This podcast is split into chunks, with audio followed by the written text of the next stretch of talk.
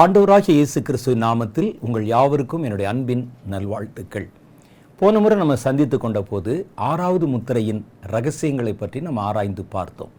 இந்த ஒரே ஒரு நிகழ்ச்சியில் மீதியாக இருக்கிற சில காரியங்களை மாத்திரம் உங்களுக்கு காண்பித்து விட்டு ஏழாவது முத்திரைக்கும் ஆறாவது முத்திரைக்கும் இடையில நடக்கக்கூடிய ஒரு நிகழ்ச்சியை பற்றியும் வேதம் நமக்கு சொல்லி இருக்கிறது அது ஏழாவது அதிகாரத்தில் சொல்லப்பட்டிருக்கிறது. அது இந்த முத்திரைகளை தாண்டி இது வந்து முத்திரை உடைக்கப்பட்ட போது நடந்தது தான் எல்லா இடமும் சொல்லும். ஆறாவது முத்திரைக்கும் ஏழாவது முத்திரை உடைக்கிறாங்களே அது ரெண்டுக்கு நடுவில் ரெண்டு சம்பவங்கள் நடைபெறும். அதை குறித்த விவரங்கள் ஏழாவது அதிகாரத்தில் சொல்லப்பட்டிருக்கிறது. நம்ம முதல்ல இதை முடிச்சுட்டு நம்ம அடுத்து அதுக்குள்ளே வருவோம். அதில் இன்னும் நமக்கு நிறைய செய்தி இருக்கிறது. நிறைய ரகசியங்கள் இருக்கிறது. கற்றுக்கொள்ள பல காரியங்கள் இருக்கிறது. ஆனால் அந்த ஆறாவது அதிகாரத்தை ஏன் நான் அடிக்கடி வலியுறுத்தி சொல்லுகிறேன்? அதனுடைய முழு விவரங்களை நம்ம தெரிந்து கொள்ள வேண்டும் என்று நான் வாஞ்சிக்கிறேன் என்றால் தேவனுடைய பிள்ளைகளுடைய ரியாக்ஷன் அதுதான் ரொம்ப முக்கியம். எந்த பிரச்சனையை எப்படி அணுக வேண்டும்? எந்த காலத்தில் நம்ம எப்படி நடந்து கொள்ள வேண்டும்? என்பதில் நம்ம ரொம்ப கவனமாக இருக்கணும். அதனால தான் வெளியே தோற்றத்தில் பார்த்தா ரெண்டுமே உலகத்தில் வருகிற தவிப்பும் தத்தளிப்பும் போல தெரியும். எந்த ரெண்டு? மனிதர்களால் உண்டாக்கப்படுகிறதும் தேவனுடைய கோபாக்கனினால் வெளிப்படுத்தப்படுகிறதும் ரெண்டும் ஒன்று மாதிரியே தெரியும். நீங்கள் அது வரும்போது நிதானிச்சு கவனிச்சு இது தேவனால் உண்டாயிற்றோ மனிதனால் உண்டாயிற்றோ என்று அதை டிசைன் பண்ணினா தான் அதில் நம்ம எப்படி ரியாக்ட் பண்ணணும் என்பதை நம்ம விளங்கி கொள்ள முடியும். சரியான ரியாக்ஷன் தான் சரியான விளைவை உண்டு பண்ணும். நீங்கள் தப்பாக ரியாக்ட் பண்ணிட்டீங்கன்னு வச்சுக்கோங்க. வேற ஒரு உதாரணத்தை வச்சுட்டு இந்த காலத்தில் அதில் பொருத்திட்டீங்கன்னா அது தவறான விளைவு உண்டு பண்ணிடும் இதை நான் உங்களுக்கு எச்சரித்து சொல்லும்போது தான் சொன்னேன். தேவனுடைய கோபாக்கினை செலுத்தப்படும் போது தேவனுடைய பிள்ளைகள் அடைக்கப்பட்ட கதவுக்குள்ளே நீங்கள் வந்து வாசலில் நிற்க சொல்கிறீங்கல்ல திறப்பிலே நின்று வாசலில் கோபாக்கினை வரும்பொழுது கையை விரிச்சிட்டு ரெண்டு கடையில் நிற்க சொல்கிறீங்கல்ல ஆனால் பாருங்கள் கோபாக்கினை தேவனுடைய கோபாக்கினை வந்தபோது கதவை அடைச்சிட்டு உள்ளே உட்கார சொன்னார் கர்த்தர் அவர்களை. வெளியே வர சொல்லல. வெளியே வந்து சங்காரத்தூதன் வருகிறான். நீங்கள் வந்து போங்க. ஜனங்கள் அழுகிறார்கள் எகிப்தியர்கள் அழுகிறார்கள். அந்தந்த வீட்டுக்கு முன்னால் வாசலில் நின்று திறப்பில் கைவிரிங்கன்னு சொல்லலை விரிக்கக்கூடாது அவ்வளோ முடிச்சிட்டான். ஏன்னா அந்த அடைக்கப்பட்ட கதவுக்குள்ளே தான் உட்காரணும்.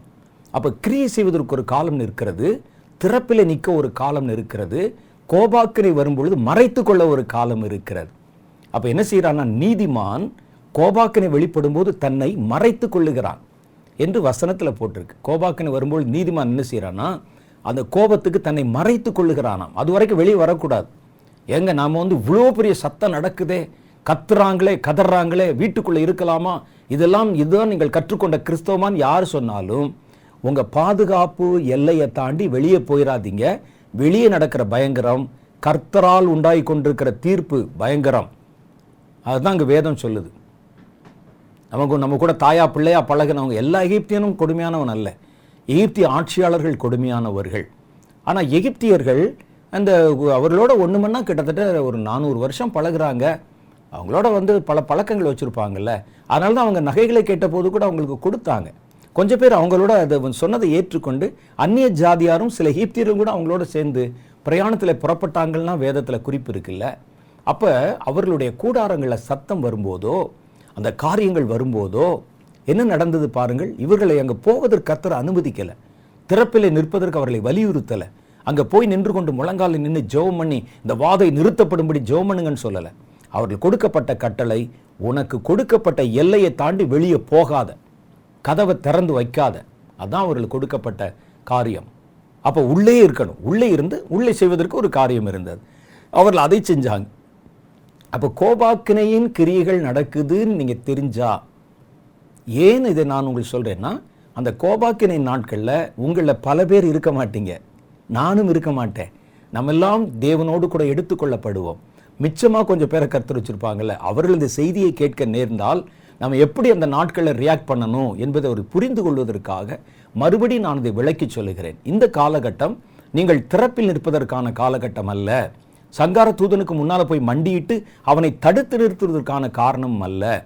இந்த காலகட்டத்தில் நீங்கள் கர்த்தரை நெருங்கி வாழவும் கர்த்தர் உங்களுக்கு விதிக்கிற கற்பனைகளை வைக்கவும் அவருடைய பாதுகாப்பு எல்லைக்குள்ளே அடங்கி இருக்கவும் சத்தம் கேட்டால் கூட நீங்கள் வந்து உணர்ச்சி வசப்பட்டுறக்கூடாது வெளியே கொல்லுகிற சத்தம் அடிக்கிற சத்தம் துவம்சம் பண்ணுற சத்தம் அழுகின் சத்தம் கேட்டால் கூட நீங்கள் உங்களை மறைத்து கொள்ளணும். என்ன இப்படிலாம் பேச அப்படி தான் வேறு வழி இல்லை. கர்த்தர் அப்படி தான் சொல்லியிருக்கேன் கர்த்தர் தண்டிக்கும் போது எதுக்கு நம்ம போகணும் குறுக்க? யோசிச்சு பாருங்கள் போய் நிற்கலாமா இல்லை இயேசு அன்பைத்தானே சொல்லியிருக்கிறார். அப்போ நியாயத்திற்கு வரும்போது நீங்கள் அங்கே போய் பேசுவீங்களாங்க அவனை எரிகிற அக்னி கடல்லே தள்ளுங்கள். ஐயோ ஆண்டவரே அது பொல்லாத பயங்கரமாச்சே. நான் திறப்பில் நிற்க நிற்க முடியுமா? திறப்பில் நிற்கிறதுக்கு ஒரு காலம் இருக்கிறது ஜெபிக்க ஒரு காலம் இருக்கிறது தண்டிக்கப்பட ஒரு காலம் இருக்கிறது தண்டனைகளை பெற ஒரு காலம் இருக்கிறது என்பதை தெளிவாக தேவனுடைய பிள்ளைகள் புரிந்து கொள்ளணும். எல்லா இடத்துலையும் சும்மா வந்து வசனம் பேசிட்டு சட்டம் பேசிட்டு முட்டாள்தனமாக எதையாவது நம்ம காரியங்களை செஞ்சிடக்கூடாது. அதுக்கு தான் சரி இந்த இடத்துல நம்ம பார்க்குறோம். என்ன நடந்தது பாருங்கள்.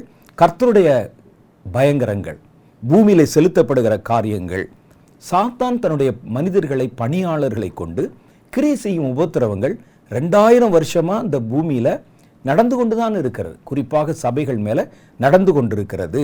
ஆனால் கர்த்தருடைய கோபாக்கினை நாள் என்பது தேவனுடைய பிள்ளைகளுக்கு எந்த பங்கும் இருக்காது. தேவனால் நாமம் தரிக்கப்பட்ட கர்த்தருடைய பிள்ளைகள் மிச்சமாக வைக்கப்பட்டவங்க அவங்க மேலே இந்த தண்டனை வரவே வராது. நீங்களும் நானும் இப்போவே கர்த்தருடைய சித்தத்தை நிறைவேற்றி ஆயத்தமாக காத்திருந்தா இந்த நாட்களை நீங்கள் பார்க்கவே மாட்டீங்க.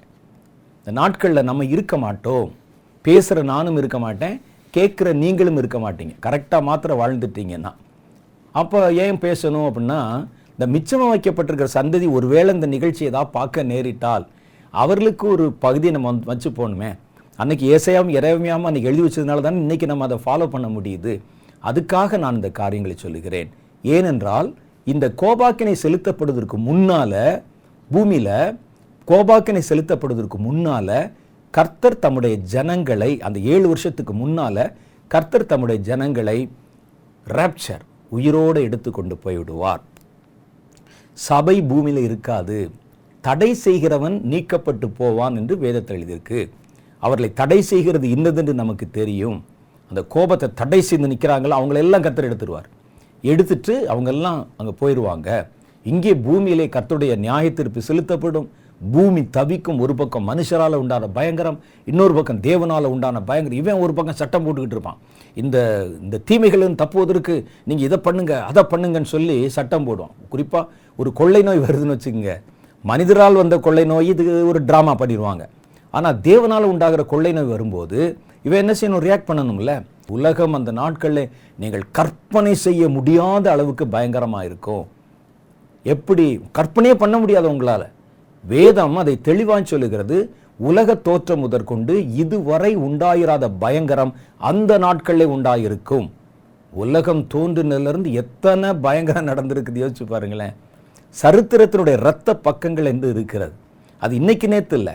அரசாங்கங்கள் ராஜ்யங்கள் ராஜாக்கள் வர்ற காலத்துக்கு முன்னாலேயே பூமியிலே மனிதருடைய ரத்தங்கள் திரளாய் செந்தப்பட்ட கொடுமையான நாட்கள் இருக்கிற நிம்ரோத் என்ற ஒரு ராஜா. அவனை தான் நம்ம ஃபஸ்ட்டு பார்க்குறோம். ஒரு பெரிய கொடுங்கோல் ராஜா. உங்களுக்கு ஞாபகம் இருக்குமே? நிம்ரோத் சொல்லுங்க. என்ன செய்தான்? பாபேலில் ஒரு கோபுரத்தை கட்டினான். தேவனுக்கு சவால் விடுற மாதிரி அது அந்த கிறிஸ்தாவி அப்பவே வேலை செய்ய ஆரம்பிச்சிருச்சு. கர்த்தருக்கு எதிராக வானத்துக்கு என் சிங்காசனத்தை உயர்த்துவேன் அப்படின்னு சொன்னாங்கல்ல அதுக்கு. அவன் ஒரு பெரிய வில்லாளியாக இருந்தான் ஒரு ஆர்ச்சர் அவன் வில் எடுத்து அந்த அம்பை எடுத்து அடிச்சான்னா குறி தப்பவே த பயந்தாங்க ஜனங்கள். அவன் பெரிய யுத்த வீரனாக இருந்தான் கொடுங்கோலனாக இருந்தான். ஜனங்களெல்லாம் வந்து கஷ்டப்படுத்தி ஒரு பெரிய ஒரு கோபுரத்தை நிர்மாணிக்கணும். அது தேவனுக்கு சவால் விடுற மாதிரி இருக்கணும். அந்த மாதிரி மனிதர்களுக்கு அந்தந்த நேரத்தில் கிறுக்கு பிடிச்சிரும்படி தேவனுக்கு சவால் விடணும் அப்படின்னு இறங்குவாங்க. அப்போ இன்றைக்கும் கூட நீங்கள் பார்த்தீங்கன்னா இதே மாதிரியான சின்னங்கள் பல இடங்களில் வச்சுருக்கோம். ஒரு விரல் மாதிரி இருக்கிற ஒரு சின்னம் நீங்கள் பல தேசங்களில் பார்த்துருப்பீங்க. கல்லில் வச்சுருப்பாங்க. இஸ்ரேல் தேசத்தில் இஸ்ரேல் இருக்கிற அந்த பாராளுமன்றத்திற்கு முன்னால் ஒரு பெரிய ஒரு சிலை வச்சுருக்கிறாங்க. இது உலகத்தின் பல இடத்துல இருக்குது. அது தேவனுக்கு எதிரான ஒரு அசுத்தமான அடையாளத்தை காட்டுகிற ஒரு சின்னம். அதை பல இடங்களை வானத்தை நோக்கி அதை காட்டுவதை போல வச்சுருப்பாங்க. அதை பற்றி நான் சொல்ல விரும்பலை. இது மாதிரியான சின்னங்களை எழுப்பி தேவனுக்கு சவால் விடுறது தேவனுக்கு கோபம் ஊட்டுகிறது இது போன்ற காரியங்களை காலா காலங்களில் இந்த மனிதர்கள் செய்துட்டு வருவாங்க. இதுக்கெல்லாம் முதல்ல வித்து போட்டவன் யாருன்னு கேட்டால் நிம்ரோத் என்ற ஒரு ராஜா. அப்போ தான் கர்த்தர் இறங்கி வந்து கர்த்தருடைய கோபம் வந்துடுது எவ்வளவு தைரியம் இருக்கும் அவனுக்கு. அவன் கட்டினது ஒன்று வானத்த அளவுக்கெல்லாம் எவனும் கட்ட முடியாது. இப்போ இருக்கிற டெக்னாலஜியிலே கட்ட முடியாது. அவன் நாலு கட்டையை வச்சுட்டு என்ன கட்டியிருக்க போகிறான் அவன் கட்டுறது பெருசு இல்லை கட்டின நோக்கம் தப்பு. கர்த்தர் பார்த்தார் சவால் விடுற மாதிரி கட்டுறேன்னு சொல்லி அவர் இறங்கி வந்து மனிதர்கள் எல்லாம் அப்படி ஒன்றா இருக்கிறதுனால தானே இவ்வளோ பண்ணுறாங்க அப்போ அப்போவே பார்த்தீங்கன்னா மனிதர்களை ஒருங்கிணைக்கக்கூடிய ஒரு காரியத்தை நிம்ரோதுடைய சிந்தனையிலே வந்திருக்குது இது. இந்த இன்னைக்கு நேற்று வந்ததில்லை. இந்த மனிதர்கள் எல்லாம் ஒருமிக்க பண்ணி தேவனுக்கு எதிராக சவால் விடணும் அப்படிங்கிற அந்த தந்திர அந்த அந்தி கிறிஸ்து நாவி நிம்ரோத்தின் காலத்திலே வேலை செஞ்சுருக்குது. அப்போ கர்த்தர் பார்த்தார் எல்லாரும் ஒரே மொழி பேசுகிறாங்க அதுதானே இந்த இவங்களெல்லாம் ஒன்று கூட்டுறதுக்கு காரணம். என்று சொல்லி கர்த்தர் அவருடைய பாஷைகளை பிரிந்து போக பண்ணினார்னு நீங்கள் வாசிச்சிருப்பீங்க. அதெல்லாம் அதற்கு அப்பாற்பட்ட காரியங்கள். அந்த நிம்ரோத் என்ற ராஜா முதல்ல ஒரு கொடுங்கோலனா வந்து ஜனங்களுக்கு எதிராக அந்த காரியங்களை எல்லாம் கொண்டு வரணும். ஜனங்களை தேவனுக்கு எதிராக திசை திருப்பணும். தேவனை அவமானப்படுத்தணும். தேவனுக்கு சவால் விடணும் என்ற காரியங்களை மனதில் வைத்துக்கொண்டு வருகிறவர்களுக்கும் வந்தவர்களுக்கும் இவன்தான் முன் அடையாளமானவன். அவன் காலத்தில் நடக்காத கொடுமையாக யோசிச்சு பாருங்க. நீங்கள் நிம்ரோதுடைய சரித்திரம் என்று நிம்ரோத்துடைய காலம் என்று இருக்கிறது. அப்போ அந்த மாதிரி குழந்தைகளை ஆங்கிலத்தில் இந்த டீன் ஏஜ்னு சொல்லுவாங்க. பதிமூணு பதினாலு பதினஞ்சுன்னு சொல்லி இந்த பதின் என்ற வார்த்தை வருது பாருங்கள் டீன் என்ற வார்த்தை. அதில் இருக்கக்கூடிய வயதில் இருக்கிற ஆண் பிள்ளைகளையும் பெண் பிள்ளைகளையும் கொலை செய்வது. தகப்பன் தாயே பிடிச்சி கழுத்து அறுத்து பலி கொடுப்பாங்க. இந்த மாதிரியான பெரிய பெரிய பலிப்பீடங்களை கட்டி நரபலிகளை செலுத்தினவன். அவங்களுடைய ஆட்சி காலத்தில் தான் ஆப்ரஹாமுடைய தகப்பன் தன்னுடைய குடும்பத்தை தப்புவிப்பதற்கு அதை கொண்டு போய் குழந்தையை கொண்டு ஓடினார்னு சொல்ல நிறைய சரித்திரங்கள் இருக்கிறது. அந்த காலத்தில் எத்தனையோ பயங்கரங்கள் நடந்தது. மனிதனுடைய வாழ்க்கைக்கு உத்தரவாதமே இல்லாமல் இருந்தது. அதுக்கு பிறகு பாருங்களேன் இது மாதிரி நிறைய ராஜாக்களை நம்ம பார்க்குறோம். நெபுக்காத்து நேச்சாரை பார்க்கிறோம் கிரேக்க மன்னர்களை பார்க்கிறோம் அதுக்கு முன்னால் சல்மனா சார் போன்ற அந்த அதிகாரிகளை பார்க்கிறோம். இன்னும் நிறைய விஷயங்களை பார்க்குறோம். அந்த நாட்களில் தேசங்கள் தவித்து தத்தளித்தது. நம்ம சமகாலத்தில் ஹிட்லர் போன்ற கொடுமையானவர்களை பார்க்கிறோம். லட்சக்கணக்கான யூதர்களை ஒரு சின்ன அறையில் நிர்வாணமாக அடைத்து வைத்து அங்கே இருக்கவே முடியாது. ஒரு நூறு பேர் இருக்க இடத்துல பத்தாயிரம் பேர் கொண்டு அடைக்கிறது. அடைச்சு திணிச்சு வக்கல் திணிக்கிற மாதிரி திணிச்சு மூடிடுவாங்க. அதுலேயே மூச்சு திணறி செத்து போயிடுவாங்க பல பேர். அவரில் இருந்த அறைகளிலே உள்ளே கொண்டு வந்து அந்த ஷெல்லு மாதிரி ஒன்று இருக்கும். அதில் அடைத்து அதில் விஷ வாயுவை செலுத்தி கொலை செய்வது. அவர்களையே தங்களுடைய சவக்குழிகளை தோண்ட வைத்து அங்கேயே அவர்களை அடித்து கொலை செய்து அங்கேயே போட்டு சமாதியாக்குதெல்லாம் நம்ம பயங்கரம். சரித்திரத்தில் எவ்வளோ பயங்கரம் இருக்கிறது. சிலுவை போர்கள் நடந்த காலத்தில் நடந்த பயங்கரங்களெல்லாம் ஒரு நாள் ஒரு சரித்திர புஸ்தகங்களை படிச்சுட்டு எனக்கு ரெண்டு நாள் அந்த தூக்கமே வரல. இப்படிலாமா நடக்கும் என்று நினைத்தேன். அப்போ ஆண்டு சொல்கிறார் இதெல்லாம் நீ பார்க்குறமே. எவ்வளோ பேரை பார்த்துட்டோம் எவ்வளோ கொடுமையான ஆட்சிகளை இந்த உலகம் பார்த்துருக்கிறது. சூரியனையும் சந்திரனையும் கேளுங்கள் அது சாட்சி சொல்லும். பூமியில் இருக்கிற மரங்களை மலைகளையும் கேளுங்க. இந்த மனிதர்கள் இந்த பூமியில் பண்ண கொடுமைகளை சாட்சி சாட்சியாக சொல் பார்த்துட்டு தானே இருக்குது அதெல்லாம். இயற்கை. அவ்வளவு மரணங்கள் அவ்வளவு கொடுமைகள் அவ்வளவு தீமைகளை சந்தித்த பூமியில் கர்த்தர் ஒரு வார்த்தை சொல்றார். இதெல்லாம் ஒன்றுமே இல்லை. இனி வருகிற நாட்களில் பூமி உலக தோற்றம் முதற்கொண்டு இதுவரை உண்டாயிராத பயங்கரங்கள் அந்த நாளில் உண்டாகும். ஒரு பக்கம் மனிதர்களால் உண்டாகிற பயங்கரம் இன்னொரு பக்கம் தேவனுடைய கோபத்தினால் உண்டாகிற பயங்கரம். தேவனுடைய கோபாக்கினை வரும்பொழுது அதை காரணமாக வைத்துக்கொண்டு இன்னும் மனிதர்களை சித்திரவதை பண்ணுவாங்க. இது இப்படி வருது நீ இது இப்படி தான் செய்யணும் அப்படி தான் செய்யணும். பிள்ளைகளை பிரிப்பது குடும்பத்தை பிரிப்பது ஜனங்களை துரத்துவது கொலை செய்வது அபகரித்து கொள்ளணும் ஐயோ அந்த நாட்களை கற்பனை கூட பண்ண முடியாது. ஏன் கற்பனை பண்ண முடியாது இது மாதிரி நடந்ததே கிடையாது சரித்திரத்தில். அதனால் ஏதாவது நடந்தால் தான் நம்ம கற்பனை பண்ணலாம். இப்படி வருமோ அப்படின்னு உங்கள் கற்பனை பண்ண முடியாத மாதிரியான பயங்கரங்கள் அந்த நாளில் உண்டாகும். இது ஒரு ஆறுதலின் செய்தி என்னென்னா கர்த்தருடைய கோபாக்கனையும் மனிதருடைய பயங்கரங்களும் இணைந்து இந்த ஏழு வருடங்கள் பூமியை உபத்திரவ காலம் என்ற பெயரில் கலக்குகிற அந்த காலத்தில் கர்த்தருடைய சித்தத்தை செய்த தேவனுடைய பிள்ளைகள் தேவனுக்கென்று ஆயத்தமாய் காத்திருக்கிற தேவனுடைய சபை கர்த்தருடைய முத்திரையை தரித்து கொண்ட தேவனுடைய பிள்ளைகளை கர்த்தர் உயிரோடு எடுத்துக்கொள்வார். கர்த்தருக்குள்ளே மறித்தவர்களையும் கர்த்தர் கல்லறைகளை திறந்து அவர்களை உயிர்த்தள பண்ணி எடுத்துக்கொள்வார். இதைத்தான் நம்ம ரேப்சர் என்று சொல்லுகிறோம் எடுத்துக்கொள்ளப்படுதல் என்று சொல்லுகிறோம். அப்போ இந்த கோபாக்கினைக்கு நம்ம தப்பிச்சிருவோம். யார் தேவனுடைய கோபாக்கினை வரும் பொழுது அந்த நாட்களில் கர்த்தர் உங்களை கைவிட மாட்டார். ஆனால் நீங்கள் வெறும் கிறிஸ்தவர்களாய் வாழ்வது போதாது. ஏதோ சர்ச்சுக்கு போகிறேன் காணிக்கை கொடுக்குறேன். அங்கங்கே நாங்கள் போகிறோம் நீந்திக்கிறோம் எலெக்ஷன் நடத்துகிறோம் கூட்டம் நடத்துகிறோம் என் பேர் கிறிஸ்தவ பேர். கிறிஸ்தவ பேர் இந்து பேர் முஸ்லீம் பேர்லாம் கிடையாது அங்கே. கர்த்தருக்குள் வாழ்ந்தவன் கர்த்தர் இல்லாமல் வாழ்ந்தவன். தேவனுடைய சித்தத்தை செய்தவன் தேவனுடைய சித்தத்தை செய்யாதவன். இதுதான் இதில். வேறு ஒன்றும் இல்லை. அப்போ அதனால தான் நம்ம என்ன செய்கிறோன்னா உங்களை வற்புறுத்துகிறோம். காலம் இன்னும் அதிகமாக இல்லையே.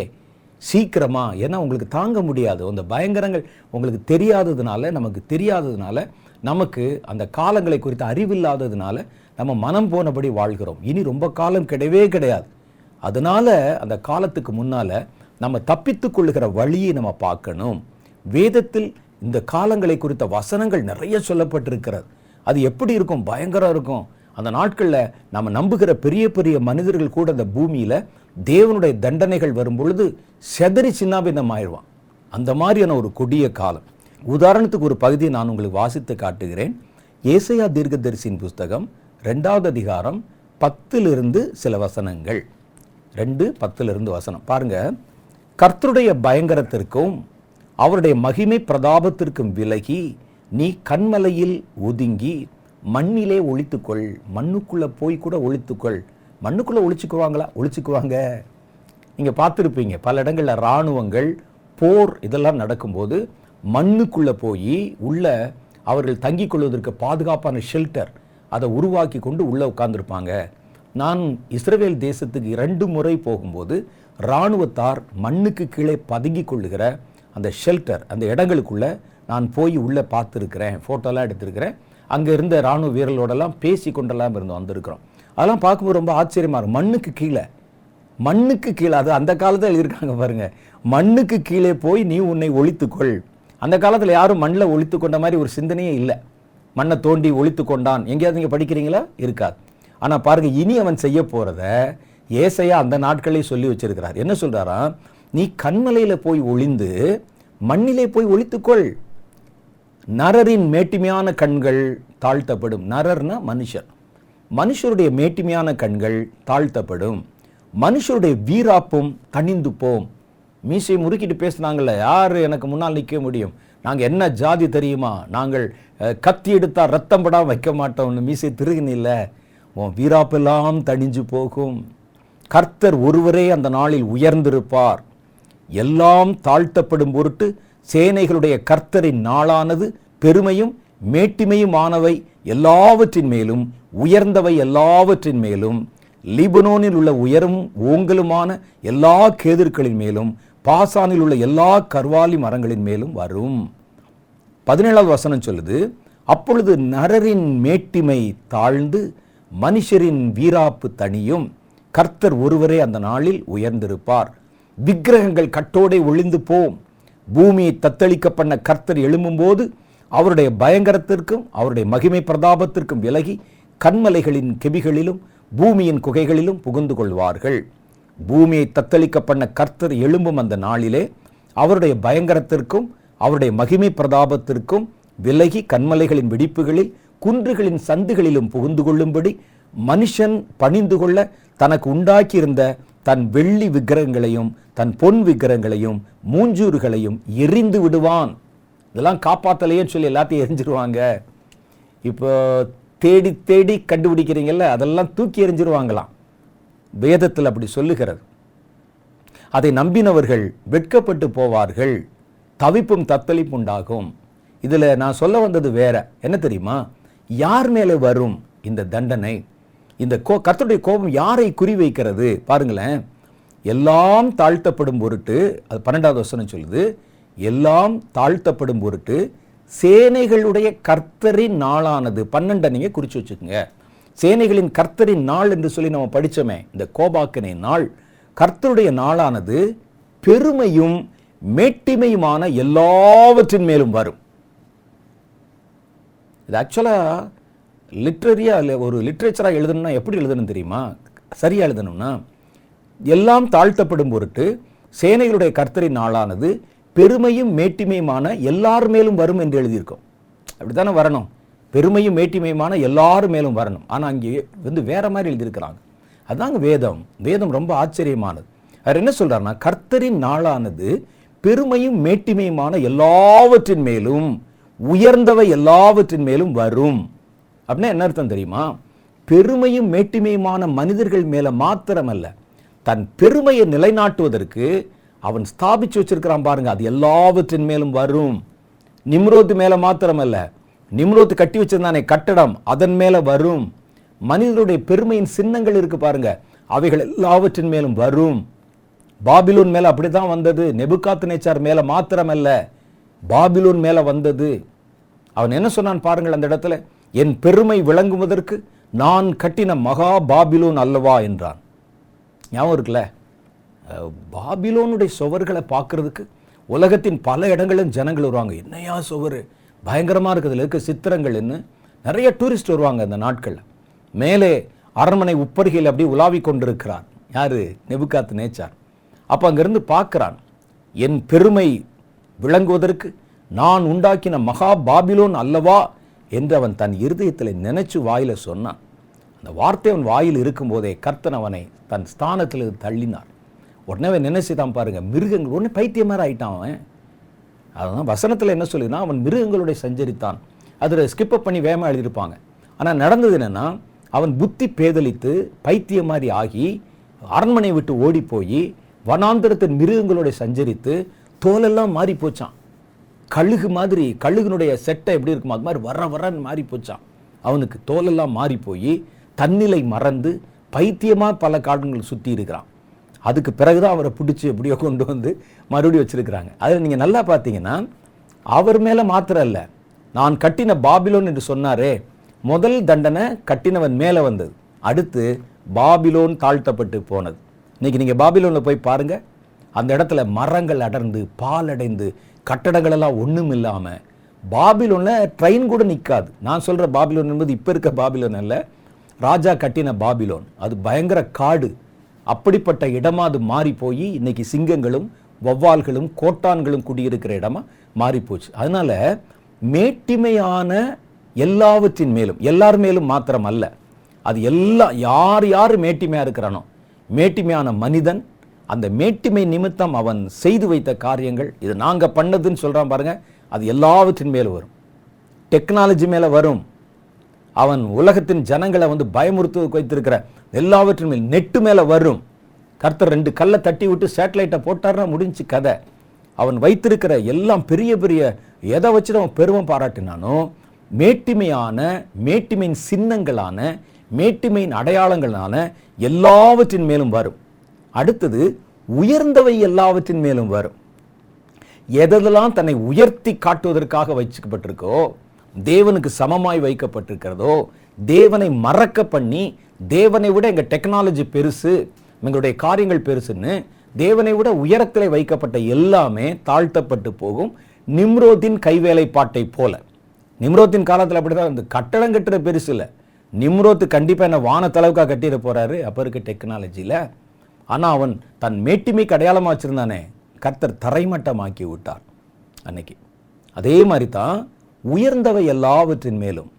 நம்ம வந்து கர்த்தரை விட எதெல்லாம் உயரத்தில் வச்சு பாருங்கள் என்னையா கடவுள்? பத்தாம் பசலித்தனமாக அந்த காலத்து ஆட்க மாதிரி கடவுள் கடவுள்னு பேசிகிட்டு இருக்கீங்க. பார்த்தீங்களா இங்கே டெக்னாலஜி பாருங்கள். இங்கிருந்து அங்கே பேசலாம் அங்கேருந்து இங்கே பேசலாம். கர்த்தரை மறக்க பண்ணுவதற்கு நாங்கள் எவ்வளோ வச்சுருக்கிறோம்? கடவுள் செய்கிற எல்லாமே இது செய்யும் என்று ரோபாட்டை காமிச்சு பேசுகிறானையா கடவுள் செய்கிற எல்லாமே செய்யுமா? என்ன செய்யும் அது? இப்படி உயரத்தில் வச்சு அவருக்கு சமமாக வச்சு அதை நம்புறீங்க பாருங்கள் அந்த உயரமாய் வைக்கப்பட்டிருக்கிற எல்லாவற்றின் மேலும் தேவனுடைய தண்டனை வரும். பெரிய பெரிய டவர் மேலே வரும். பெரிய பெரிய விஞ்ஞான சாதனங்கள் மேலே வரும். மனிதருடைய கண்டுபிடிப்புகள் மேலே வரும்.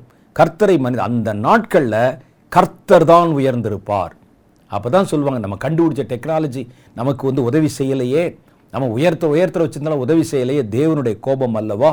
என்று சொல்வார்கள் அதுக்கு அடையாளமாக பல காரியங்களை சொல்கிறாங்க லிபனோனில் உயரமும் ஓங்கலுமான வந்து சகல கேதுர்கள் மேலே வரும். பாசானில் உள்ள எல்லா கர்வாலி மரங்கள் இதெல்லாம் உயரமானவைகள். அவர் அந்த காலத்தில் இருக்கிற உயரமான காரியங்களை அடையாளத்துக்காக காமிச்சிருக்கிறாங்க. அதுக்காக மரத்தை கொளுத்துவாங்கன்னு அர்த்தம் இல்லை. உன்னதமான எல்லா உயர்ந்த பர்வதங்களின் மேலேயும் உயரமான எல்லா மலைகளின் மேலேயும் உயர்ந்த எல்லா கோபுரங்களின் மேலேயும் எங்கே படிக்கிறேன்? ஏசையா ரெண்டாவது அதிகாரம் பதினஞ்சாவது வசனத்தில். உயரமான எல்லா கோபுரத்தின் மேலும் கோபுரம்ங்கிற வார்த்தை அப்போ கோபுரம் போட்டிருக்கு. இப்போ நீங்கள் டவர் பெரிய பெரிய டவர்கள் மேலும் அரணான எல்லா மதில்களின் மேலும் தர்ஷிஸின் கப்பல்கள் எல்லாவற்றின் மேலும் எல்லா சித்திர வினோதங்கள் மேலும் வரும். என்ன கொடுமை பாருங்களா கர்த்தருடைய நாள். அதான் சொல்லுவது. அது யார் மேலே வருமா? மேட்டுமையாக இருக்கிறவன் மேலும் அவனுடைய மேட்டிமையை வெளிப்படுத்துகிற எல்லா கிரியேஷன் மேலும் அவனுடைய செஞ்சு வச்சிருக்கிற காரியம் இருக்குது பாருங்கள் நம்ம வச்சிருக்கிறோமே இன்னைக்கு சமுதாயத்தில் அந்த இடத்து எல்லாவற்றின் மேலும் வரும் ஜாக்கிரதை கவனமாக இருக்கணும். மேற்கண்ட வசனங்களின்படி கர்த்தருடைய நியாய திருப்பு கர்த்தருடைய நாளிலே தன்னை உயர்த்தும் பெருமை கொண்ட ஒவ்வொரு மனிதர் மேலுதான் தீர்ப்பு வரும் என்று நமக்கு தெளிவாக தெரியுது. அப்போ யார் அது தொடும்? மேட்டிமை உள்ளவனை தொடும். மேட்டிமை உள்ள பொருள்களை தொடும். தேவனுக்கு சமமாய் கருதப்படுகிற பொருள்களை தொடும். அதை உருவாக்கினவனை தொடும். விடாது. அப்போ நம்ம முதல்ல பார்த்தோம் கர்த்தரை அண்டிக் கொள்வது அப்படின்னு பார்த்தோம். கர்த்தரை சார்ந்து வாழ்வது அப்படின்னு பார்த்தோம். அப்போ இங்கே நம்ம பார்க்குறோம் நம்ம தேவனுக்குள்ளே எப்படி வாழணுமா? மேட்டிமையாக மாத்திரம் இருந்துட்டீங்கன்னா அடிச்சிடும் இந்த நாள். மேட்டிமை இருக்கக்கூடாது. அப்போ என்ன செய்யணும்? யார் மேலே அது யாரை குறி வைக்கணும்னு நம்ம பார்க்குறோங்க? இவனு சின்ன மேட்டி இருந்தால் கூட அடிச்சிடும் அவன் அந்த நாள். அந்த நாளுடைய பாதிப்பை அவன் சந்திச்சு ஆகணும். அப்போ இதில் தப்பிப்பதற்கு என்ன வழி? ஒவ்வொன்றையும் தப்பிக்கிற வழி என்னன்னு பார்த்தோம்ல இந்த நாலு நிகழ்ச்சிகள் நீங்கள் பார்த்தீங்கன்னா ஒவ்வொன்றையும் தப்பிப்பதற்கு நம்ம என்ன செய்யணும்னு பார்த்தோம். இந்த கோபாக்கினி நாளில் தப்பிப்பதற்கு நீங்கள் உங்களை தாழ்த்துவது தான் வழி. தாழ்மை. தாழ்மையாக இருக்கணும். என்னுடைய உருவம் என்னதென்று கர்த்தர் அறிவார். மண்ணென்றே அவர் நினைவு கூறுகிறார். அது அவர் சைடு. அவர் எப்படி பார்க்குறாரோ அது மாதிரி நீங்கள் உங்களை பார்க்கணும். அவர் நினைக்கிறார் உங்களை மண்ணுன்னு. நீங்கள் என்னமோ பெரிய நீங்கள் பெரிய ஒரு கல் ஒரு பெரிய பளிங்கு கல் மாணிக்கம் என்று நினைக்கிறீங்களே. ஒரு மனிதர்கள் மாணிக்கம் அப்படின்னு சொல்லுவாங்க. என்ன மனிதர்கள் மாணிக்கம்? கர்த்தர் சொல்கிறார் மண்ணு. கர்த்தர் உங்களை என்ன நினைக்கிறாரோ நீங்கள் அப்படியே நினைங்க உங்களை. மன மேட்டுமைக்கு இடம் கொடுக்காதீங்க. மேட்டுமை இருக்கிறவனுக்கு ஆபத்து வருது. அது என்னன்னா இப்போ எல்லாம் பார்த்தீங்கன்னா நிறைய கருவிகள் கண்டுபிடிச்சிட்டாங்க. அந்த கருவிகளை ப்ரோக்ராம் பண்ணி யாரை குறிவைக்க வேண்டும் என்று அனுப்புவார்கள். இப்பெல்லாம் பார்த்தா ஃபேஸ் ரெகக்னிஷன் என்று ஒரு புதிய டெக்னாலஜி கண்டுபிடிச்சிருக்கிறாங்க. ஏவுகணைகளில் ஒரு ஆளுடைய முகத்தை அது ஸ்கேன் பண்ணி உள்ளே கொடுத்துட்டா ஒரு ஒரு ஆளுடைய முகத்தை அடையாளம் பார்ப்பதற்கு அது சில பகுதிகளை வைத்திருக்கிறது. சில ஒரு எட்டு புள்ளிகளை வைத்திருக்கிறது. நீங்கள் என்னதான் மேக்கப் போட்டாலும் அது கண்டுபிடிச்சிடும் வேறு மாதிரி உங்களுடைய உருவத்தை மாற்றினாலும் கண்டுபிடிச்சு. ஏன்னா அது வெளித்தோற்றத்தை பார்க்காது உள்ளே இருக்கிற ஸ்கல்லு அந்த அமைப்பு இது எல்லாவற்றையும் புள்ளி வச்சுருக்கும் அதை வச்சு இந்த ஆளை கொல்லணும் என்று சொல்லி ஒரு ஏவுகணைக்கு ப்ரோக்ராம் பண்ணி அனுப்புனா ஒரு கூட்டத்தில் பத்தாயிரம் பேர் இருந்தாலும் கரெக்டாக அந்த முகத்தை அடையாளம் கண்டுபிடிச்சு அவனை கொன்று விடும் ஒரு டெக்னாலஜி வந்திருக்கிறது.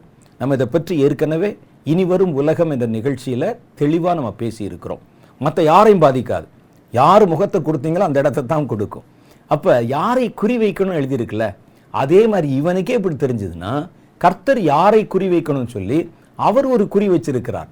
அந்த குறி அது யாரை பார்க்கும் என்றால் தேவனுடைய கோபாக்கினை கர்த்தர் அனுப்புகிற அந்த தேவ தூதர்கள் சங்கார தூதர்கள் யாரை பார்ப்பாங்க? அந்த யா- அந்த நாள் யார் மேலே பலம் கொள்ளும்? யாரை பாதிக்கும்? என்று நீங்கள் தெளிவாக பார்த்தீங்கன்னா மேட்டிமை உள்ளவனை விடாது.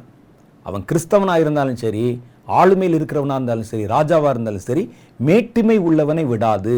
ஆகவே இந்த காலத்தில் நீங்கள் தப்பித்துக்கொள்ள கர்த்தருடைய கோபாக்கினை வெளிப்படுதுன்னு தெரிஞ்சாலே சரண்டர் ஆயிருங்க. உங்களை தாழ்த்த ஆரம்பிச்சிருங்க. வேற எதையும் நம்பிடாதீங்க மண்ணின் மேல் நம்பிக்கை வச்சிடாதீங்க உங்கள் மனசில் மேட்டிமை வச்சிடாதீங்க மேட்டிமை எண்ணம் தோன்றி வந்துருச்சுன்னா வரட்டும் பார்த்துக்கரலாம்னு வீராப்பு பேசுனீங்கன்னா முடிஞ்சது கதை. இந்த இடத்துல மாத்திரம் தலை எட்டி பார்த்துறாதீங்க. உங்களோட தலையை உயர்த்துவதற்கு விட்டுறாதீங்க. தாழ்த்துங்கள். அதான் வேதம் சொல்லுகிறது. ஆனால் கர்த்தருடைய ஜனங்கள் இந்த கோபாக்கை நாளில் பாதிக்கப்படாமல் மறைக்கப்படன்னு சொன்னால் அவர்கள் தாழ்த்தனும் தன்னை. செப்பனியாவின் புஸ்தகம் ரெண்டாவது அதிகாரம் மூன்றாவது வசனத்திலும் இதே காரியம் நமக்கு வலியுறுத்தி சொல்லுது. ஏசையா தெளிவாக போட்டிருக்கிறாரு. இதே காரியத்தை அவர் சொல்கிறார் பாருங்க. தேசத்தில் உள்ள எல்லா சிறுமியானவர்களே கர்த்தருடைய நியாயத்தை நடப்பிக்கிறவர்களே அவரை தேடுங்கள். நீதியை தேடுங்கள். மனத்தாழ்மையை தேடுங்கள். அப்பொழுது கர்த்தருடைய கோபத்தின் நாளிலே மறைக்கப்படுவீர்கள். இவர் ஒரு நல்ல ஒரு ரெமெடி சொல்கிறாரு பாருங்க. எப்படி?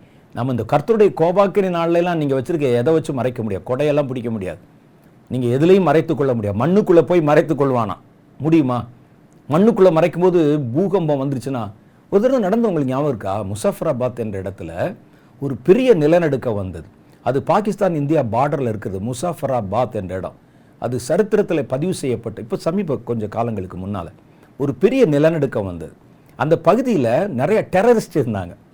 நிறைய தீவிரவாதிகள். நீங்கள் பழைய செய்திகள் எடுத்து படித்து பாருங்கள் தெரியும்.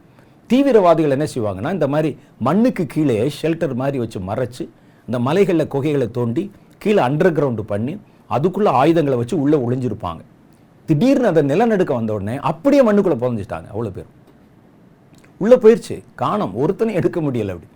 அப்போ சொல்கிறாங்க இப்போ இதுலேருந்து தப்பிக்கிறதுக்கு வேறு எந்த வழியும் இல்லை. மண்ணுக்கு கீழே புதைச்சாலும் சரி கண்மலையின் கீழே ஒளிஞ்சாலும் சரி தப்பிக்க முடியாது.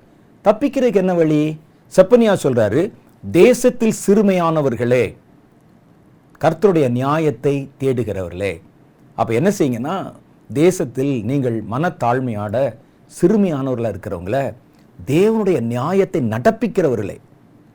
தேவனுடைய நியாயத்தை நீதியை நடப்பிக்கணும். ஒன்று ரெண்டாவது அவரை நீங்கள் நாடி தேடுங்கள். ரெண்டு நீதியை தேடுங்கள். மூணு மனத்தாழ்மையை தேடுங்கள். அதான் இங்கே சொல்லுது. ஏன்னா இது மேட்டிமை உள்ளவனை தான் குறிவைக்கும் அப்போ இவர் சொல்கிறாருங்க மனத்தாழ்மை தேடுங்கள். அப்போ இவ்வளோ காரியம் செய்யணும். கர்த்தருடைய நியாயத்தை நடப்பிக்கணும். எது கர்த்தருக்கு நியாயமானதோ அதைத்தான் நீங்கள் செய்யணும். தேவனை இரவு பகல் உங்களுடைய உள்ளத்தில் தேடிக்கொண்டே இருங்கள். வசனத்தில் தேடுங்க. தேவனுடைய அபிஷேகத்தில் நிறைஞ்சவரை தேடுங்க. ஜெபத்தில் தேடுங்க. கர்த்தரை வர உங்களுக்கு முன்பாக வைத்திருங்க. அதான் பாதுகாப்பு. உங்கள் பிள்ளைகளுக்கு நீங்கள் எதை சொல்லித் தருகிறீர்களோ இல்லை இது கண்டிப்பாக சொல்லித்தாங்க. இது தவிர வேறு எதுவுமே அவர்களை காப்பாற்றாது. அவங்க படிக்கிற படிப்பு காப்பாற்றாது. வாங்குகிற டிகிரி காப்பாற்றாது. வாங்குகிற சம்பளம் காப்பாற்றாது விஞ்ஞானம் காப்பாற்றாது மருந்து காப்பாற்றாது. அவர்களை காப்பாற்றக்கூடிய காரியத்தை கர்த்தருடைய வேதம் நமக்கு தெளிவாக சொல்லுது. அதுக்காக பிள்ளைகளை படிக்க வேணாம்னு சொல்லலை சம்பாதிக்க வேணாம்னு சொல்லலை. முதலாவது தேவனுடைய ராஜ்யத்தின் நீதியும் தேடும்படி உங்கள் பிள்ளைகளுக்கு சொல்லுங்க. அப்போ கர்த்தருடைய நியாயத்தை நடப்பிங்க தேவனை தேடுங்கள். எங்கள் வசனத்தில் தேடுங்க பைபிளில் தேடுங்க அப்புறம் ஆவியில் தேடுங்க ஜெபத்தில் தேடுங்க வேதம் சொல்லுகிறது என்னை முழு மனதோடு தேடினால் தேடும்போதே என்னை கண்டுபிடிப்பீர்கள். முழு மனதாக தேடி பாருங்க அவரை நீங்கள் கண்டுபிடிப்பீர்கள். என்னுடைய ஆவிக்குரிய வாழ்க்கையின் ஆரம்ப காலத்தில் நான் முழு மனதாய் தேடின போது உண்மையிலே நான் கர்த்தரை கண்டுபிடித்தேன். அதனால தான் இன்றைக்கு வரைக்கும் நான் கர்த்தருக்குள்ளே நிலைச்சி எத்தனையோ ஏற்ற தாழ்வுகளை சந்தித்த போதும் கர்த்தரை மாத்திரம் விட்டு விடாமல் அவரை பின்பற்ற என்னுடைய மனம் அவரை முழுவதும் பற்றி கொண்டிருக்க அதான் காரணம். தேடுங்க. தேடும்போது அவரை நீங்கள் கண்டுபிடிப்பீர்கள். நீதியை தேடுங்கள். எது நீதியோ அதை தேடுங்கள். கடைசி சொல்கிறார் மனத்தாழ்மையை தேடுங்கள். ஏன்னா அது மேட்டுமையான ஆளுக்கு மேலே தாங்க வருது. நிம்ரோத் மேலே ஆரம்பிச்சிச்சே. கடைசி காலத்தில் அதே மாதிரி பார்ப்பீங்க. அன்னைக்கு ஒரு நிம்ரோத். இன்னைக்கு பல நிம்ரோதுகள் வருவாங்க. அவர்கள் வைத்திருக்கிற எல்லா மேட்டிமையான காரியங்கள் மேலும் அது வரும். மேட்டிமையானவர்கள் மேலே வரும். மேட்டிமையின் சின்னங்கள் மேலே காரியங்கள் மேலே எல்லாவற்றின் மேலும் வரும். அதைத்தான் செப்பனியா ரெண்டு மூணு சொல்லுகிறது. அப்போ அவர் என்ன சொல்கிறார் நியாயத்தை நடப்பீங்க அவரை தேடுங்கள் நீதியை தேடுங்கள் மனத்தாழ்மை தேடுங்கள். அப்போது கர்த்தருடைய கோபாக்கினை நாளிலே மறைக்கப்படுவீர்கள். தான் கர்த்தருடைய வேதம். அப்படின்னா என்ன அர்த்தம்னா ரேப்சரில் நீங்கள் எடுத்துக்கொள்ளப்படுவீர்கள். கர்த்தருடைய கோபம் வரும்போது அதை பார்ப்பதற்கு நீங்கள் இங்கே இருக்க மாட்டீர்கள். நீங்கள் மறைக்கப்படுவீர்கள் அல்லது மறைந்து போய்விடுவீர்கள் என்பதை கர்த்தருடைய வேதம் தெளிவாக சொல்லுகிறது. அடுத்த நிகழ்ச்சியில் நம்ம சந்திக்கும் போது ஆறாவது முத்திரைக்கும் ஏழாவது முத்திரைக்கும் இடையில் நடக்கிற ஒரு சம்பவத்தை மிக முக்கியமான ஒரு சம்பவத்தை கர்த்தருடைய வேதம் ஏழாவது அதிகாரத்தில் சொல்லியிருக்கிறது. அதை நம்ம ஆழமாய் தியானிக்க போகிறோம். அதுவரை கர்த்தராகி தேவன் உங்களை பாதுகாத்துக் கொள்வாராக. ஆமேன். ஏசுவின் துணி ஊழியங்கள் வழங்கும் தீர்க்கதரிசி வின்சென்ட் செல்வகுமார் அவர்களால் எழுதி வெளிவந்துள்ள கிறிஸ்தவர்களின் அடிப்படை ஆவிக்குரிய வளர்ச்சிக்காக ஆத்ம வழிகாட்டும் புத்தகங்கள் இப்பொழுது மூன்று மொழிகளில் வெளிவந்துள்ளன. தமிழில் மீறும் பாவங்களும் அதை மேற்கொள்ளும் விதங்களும் ஆங்கிலத்தில் ways to overcome the violations of sin கன்னடத்தில் ஆலுவா பாப்பகளும் அதனு ஜெய்சுவா விதங்களும் இப்பொழுது விற்பனையில் உள்ளன. இந்த புத்தகங்களை அமேசானிலும் பிளிப்கார்ட்டிலும் எங்கள் ஆப்பிலும் பெற்றுக்கொள்ளலாம். மேலும் விவரங்களுக்கு தொடர்பு கொள்ள வேண்டிய தொலைபேசி எண் ஒன்பது ஏழு மூன்று ஒன்று ஏழு இரண்டு இரண்டு ஒன்பது ஏழு ஏழு.